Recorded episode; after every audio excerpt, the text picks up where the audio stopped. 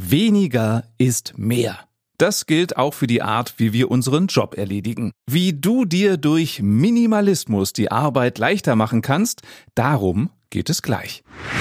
Willkommen bei Der Jobcoach, deinem Podcast für bessere Zusammenarbeit, wirkungsvolle Führung und mehr Arbeitsfreude. Ich bin Matthias Fischedick. Schön, dass du dabei bist. Was geht dir bei dem Begriff minimalistisch arbeiten durch den Kopf? Vielleicht, dass du für deine Arbeit nur noch in einem kahlen Raum sitzen darfst, auf einem alten Holzstuhl, an einem klapprigen, wackeligen Tisch und dein Arbeitsmaterial nur noch aus einem einfachen Block und einem angekauten Bleistift besteht? Nein, Minimalismus bedeutet nicht Entbehrung, sondern minimalistisch arbeiten heißt, sich bewusst zu werden, was du wirklich brauchst, um deinen Job gut zu machen und was nur Ballast ist und dir Zeit, Geld und Energie raubt. Ein einfaches Beispiel. Wie viele Stifte hast du an deinem Schreibtisch, also auf dem Schreibtisch, in Ablagen, in Köchern, in Schubladen und so weiter. Wie viele Stifte hast du da? Wie viele Bleistifte, Kugelschreiber, Textmarker, Filzschreiber, Füller und was es da sonst noch so alles gibt?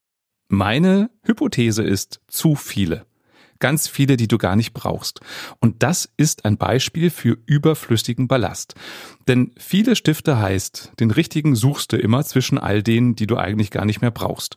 Oder sie sind dir im Weg. Wenn du irgendwas anderes aus einer Schublade brauchst, räumst du erstmal den Kram an Stiften zur Seite, die dich nur stören, um an das zu kommen, was du wirklich haben möchtest. Und die minimalistische Variante ist, dass du alle Stifte wegschmeißt, verschenkst, die du nicht brauchst. Mach dir bewusst, welche Schreiber brauchst du wirklich. Bei mir ist es so, ich habe hier auf dem Schreibtisch einen Bleistift liegen, so ein Druckbleistift, weil ich sehr gerne mit Bleistiften schreibe, weil die weich sind und da fließt es beim Schreiben.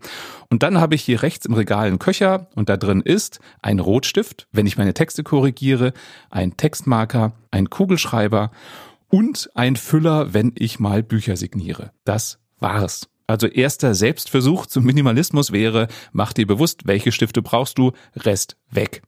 Anderes Beispiel.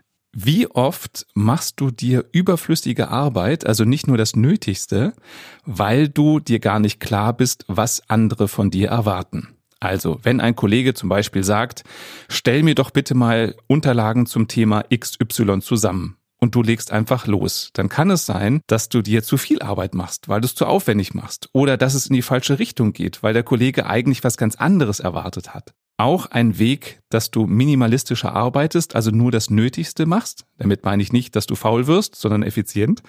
Frag den Kollegen doch, wie konkret sollen die Unterlagen aussehen, die du brauchst. Und dann kann es sein, dass du dachtest in deiner Fantasie, der will jetzt ein super ausgearbeitetes Dokument haben, wo alles schön optisch dargestellt ist. Wenn du aber fragst, sagt er vielleicht, du, der reicht mir fünf Zeilen in einer E-Mail mit den wichtigsten Infos. Und schon hast du deine Arbeit wieder reduziert. Sie ist minimalistischer geworden. Also Erwartungen abfragen hilft dir effizienter und minimalistischer zu arbeiten. Und das Spannende ist aus meiner Erfahrung, wenn du jemanden fragst, was genau brauchst du denn von mir, in welcher Form erwartest du das, dann fangen viele erst an nachzudenken und sich bewusst zu werden, was sie nun wirklich brauchen und was nicht. Die haben da vorher gar nicht einen Gedanken dran verschwendet. Also so ein Gespräch schadet nie. Der Kollege lernt sich selber besser kennen, du lernst den Kollegen besser kennen Du und ihr spart euch Zeit und Arbeit. Es gibt bei der Arbeit für mich eine minimalistische Masterfrage. Und die lautet, was ist die eine Sache, die ich tun muss, damit ich bei meiner Aufgabe am schnellsten vorankomme? Was ist die eine Sache, die mich bei meiner Aufgabe am weitesten bringt? Wenn du dir diese Frage stellst, bevor du anfängst zu arbeiten, die Aufgabe zu erledigen, wirst du dir viel Zeit und Energie sparen. Und die Antwort, die du dir selbst auf diese Frage gibst, kann ganz vielfältig sein. Zum Beispiel könnte es sein, dass du feststellst, ja, wenn ich mir erstmal alles zusammenstelle, was ich brauche und dann anfange zu arbeiten, das bringt mich am weitesten, weil ich dann im Schwung bin und durchziehen kann. Oder vielleicht stellst du auch fest, nee, ich muss erstmal einen Spaziergang machen, dabei nachdenken, wie genau ich es machen will und dann lege ich los. Oder vielleicht stellst du auch fest, nee, Spaziergang ist es nicht, aber einen Kaffee trinken und dabei nachdenken, das macht's effizient. Oder es kommt dir vielleicht in den Sinn, bevor ich anfange und rumprobiere, ist es doch am effizientesten, am minimalistischsten vom Energieaufwand, wenn ich erstmal einen Kollegen frage, der das schon mal gemacht hat, wie man das am besten anfängt. Auch das spart dir Energie.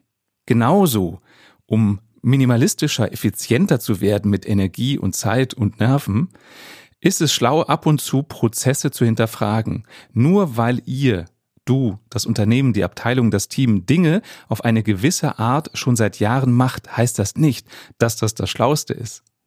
Mach mal Frühjahrsputz bei den Prozessen oder Herbstputz der Jahreszeit angepasst.